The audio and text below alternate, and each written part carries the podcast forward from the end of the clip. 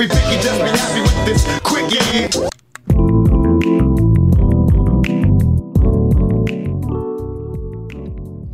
One of the good things about being quarantined and working from home is you get more sleep, which means you dream more.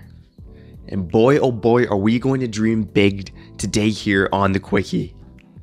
I'm Trevor Beggs. You're listening to The Quickie, part of the Nucks Misconduct Network. Just a sh- quick shout out to Nick Bondi, Kyle Bowen, still releasing shows on the network. For you, the listeners here at Nucks Misconduct, they got Power of the Purell, Silky and Filthy, Sipping on a 40, and of course, this, The Quickie. Okay, so news broke today that the Winnipeg Jets have finally, finally terminated the contract of Dustin Byfuglien. They came to a mutual termination today that sees Byfuglien leave $14 million on the table.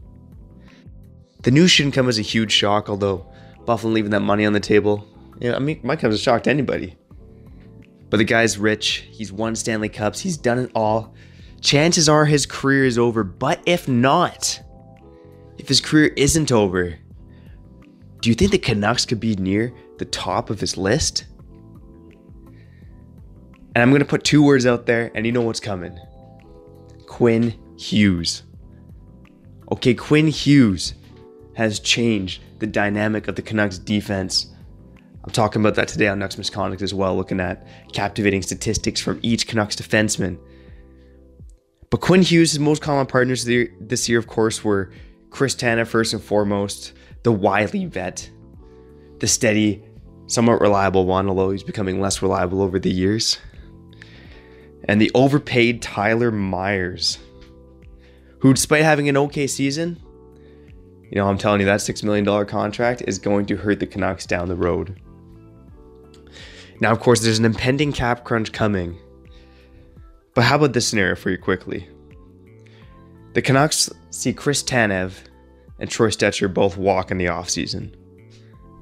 That saves them $7 million on the cap right now and possibly more if you're talking about re signing those two players. Are you telling me on a one year contract, with the way the NHL is going right now, Byfuglien's probably going to get, I'm going to say, 8 million a season on like a one year deal if he comes back? Now, wouldn't you rather see Byfuglien for eight million and Rafferty for less than a million on the Canucks over Tanev and Stecher? I think most of us would agree. Of course, there are going to be those that look at Byfuglien's age, his weight, potentially his fitness condition, and say, hey, this is not a player we want. This guy's past his prime. But when he played in the 2018 19 season in limited minutes, he had 31 points in 42 games and he was a positive possession player. I don't doubt that Byfuglien can still play hockey if he wants to.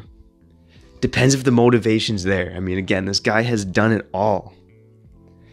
But perhaps one little bit of motivation could be to play with the most talented defenseman he's arguably ever played with. And I know he was in Chicago with Duncan Keith, but it wasn't really his partner at the time in Chicago. Of course, Byfuglien played forward for the majority of his career there. But Dustin Byfuglien and Quinn Hughes could be one of the most interesting pairings in the NHL. And I know Tyler Myers has the size, but he's not Dustin Byfuglien. And please, I don't care how tall they are, don't lump those two into the same conversation. So here's the plea right now Dustin Byfuglien. I know you've enjoyed beating up on the Canucks over the years. You know, there's some sour tastes in the mouths of Canuck fans everywhere. But we'd forgive you in a heartbeat if you wanted to sign and lace him up playing beside Quinn Hughes. Hey, you never know. Dare to dream. You guys together could be one of the most dangerous tandems on defense in the NHL next season. Think about it. Hop on your boat, crack a beer, and dare to dream. Dustin Byfuglien and Dare to Dream Canucks fans. I'm Trevor Beggs. You've been listening to The Quickie. Thanks for listening to The Quickie. Keep dreaming big, stay safe, stay healthy, and we'll catch you all on the other side here on Nucks Misconduct.